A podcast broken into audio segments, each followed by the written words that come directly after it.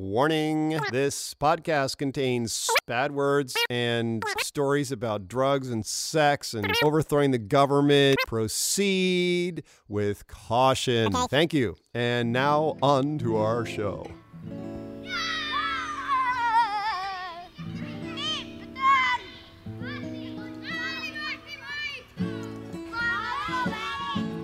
Wake up, brother, we got nothing to do. Let's go outside, just me and you, and build a fort.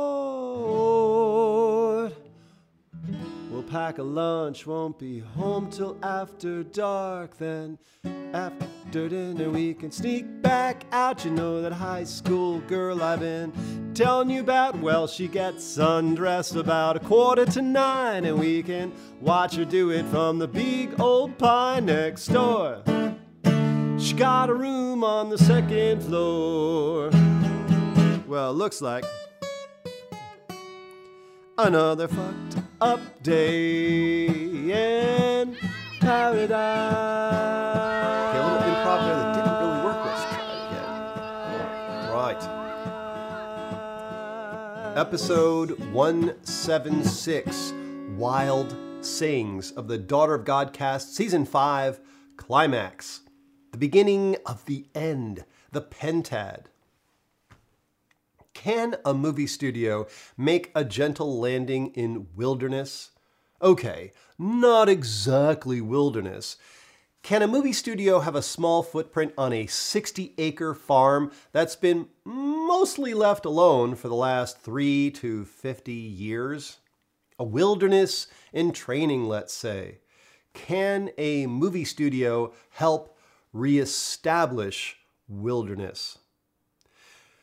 We've been put in charge of a little chunk of future wild land. Love.farm. That's http colon slash slash love.farm. www.love.farm.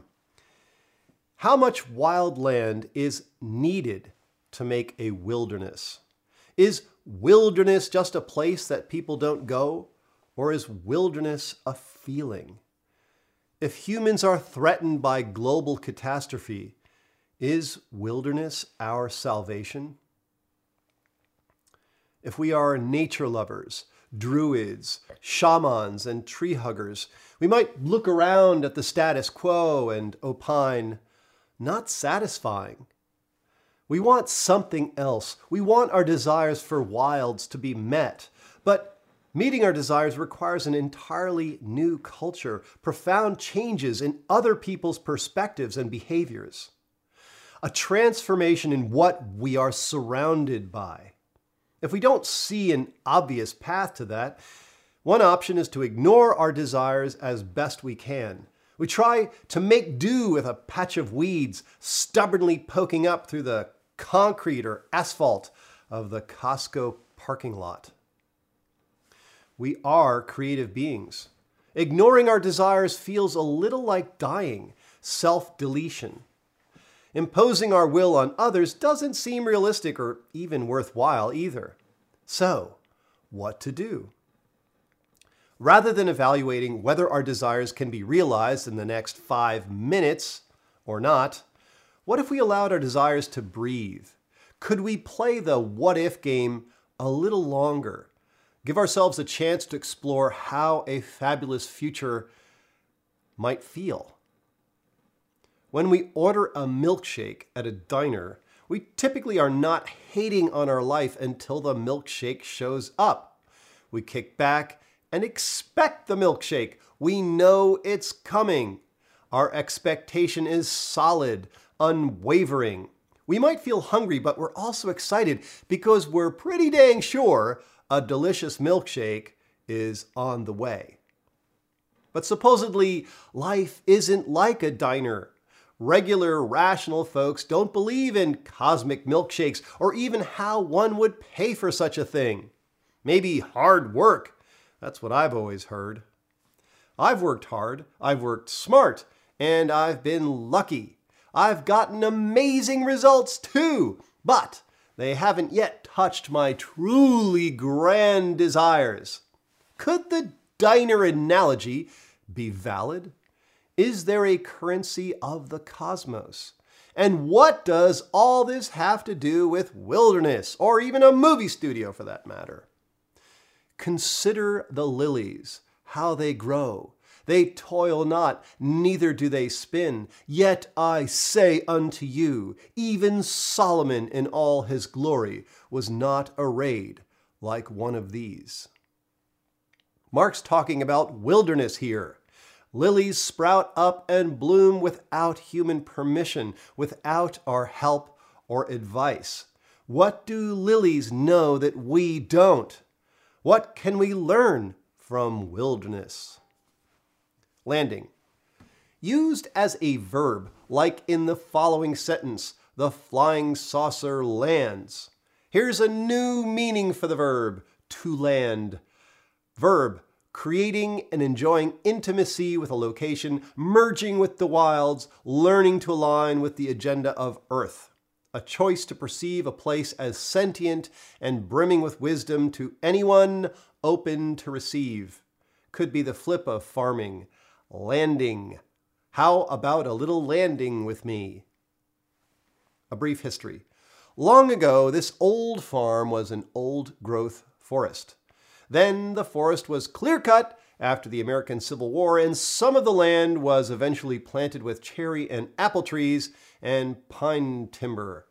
Starting in the early 1900s to the 1970s, the orchard was treated with toxic chemicals, including DDT and compounds containing arsenic and lead. Lead and arsenic are heavy metals and remain in the soil indefinitely. they don't break down as DDT does over time.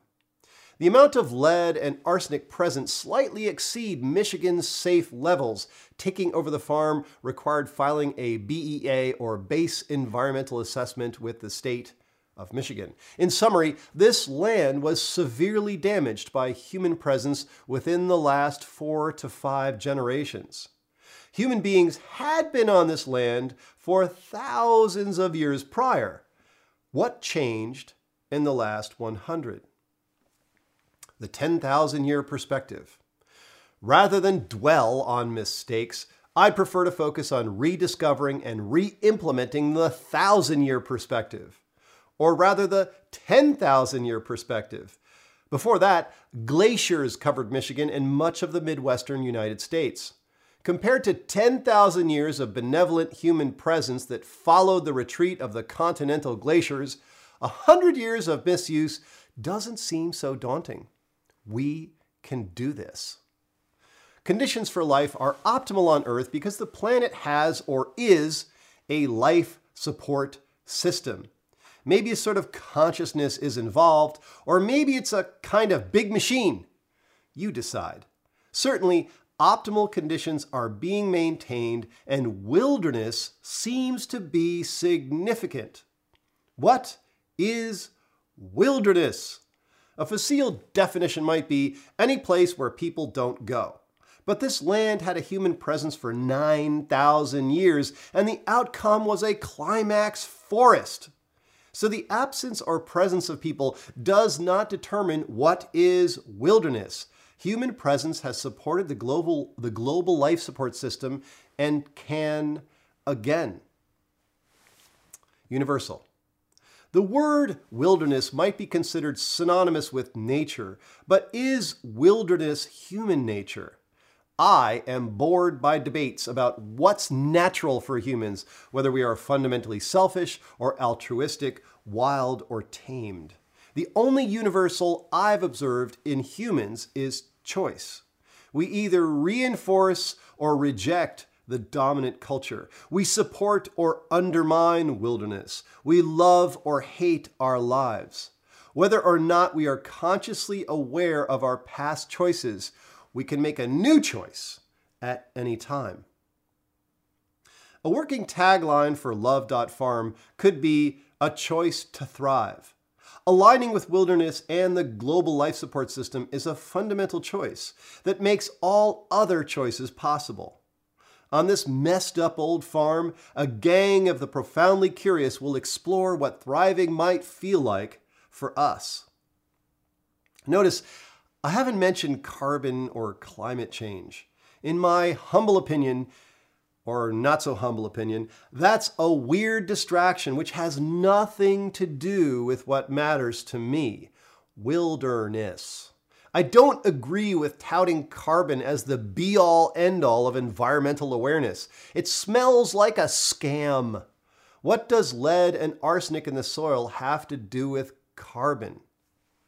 I've talked about intuition, about becoming tuned to our full experience and learning to trust.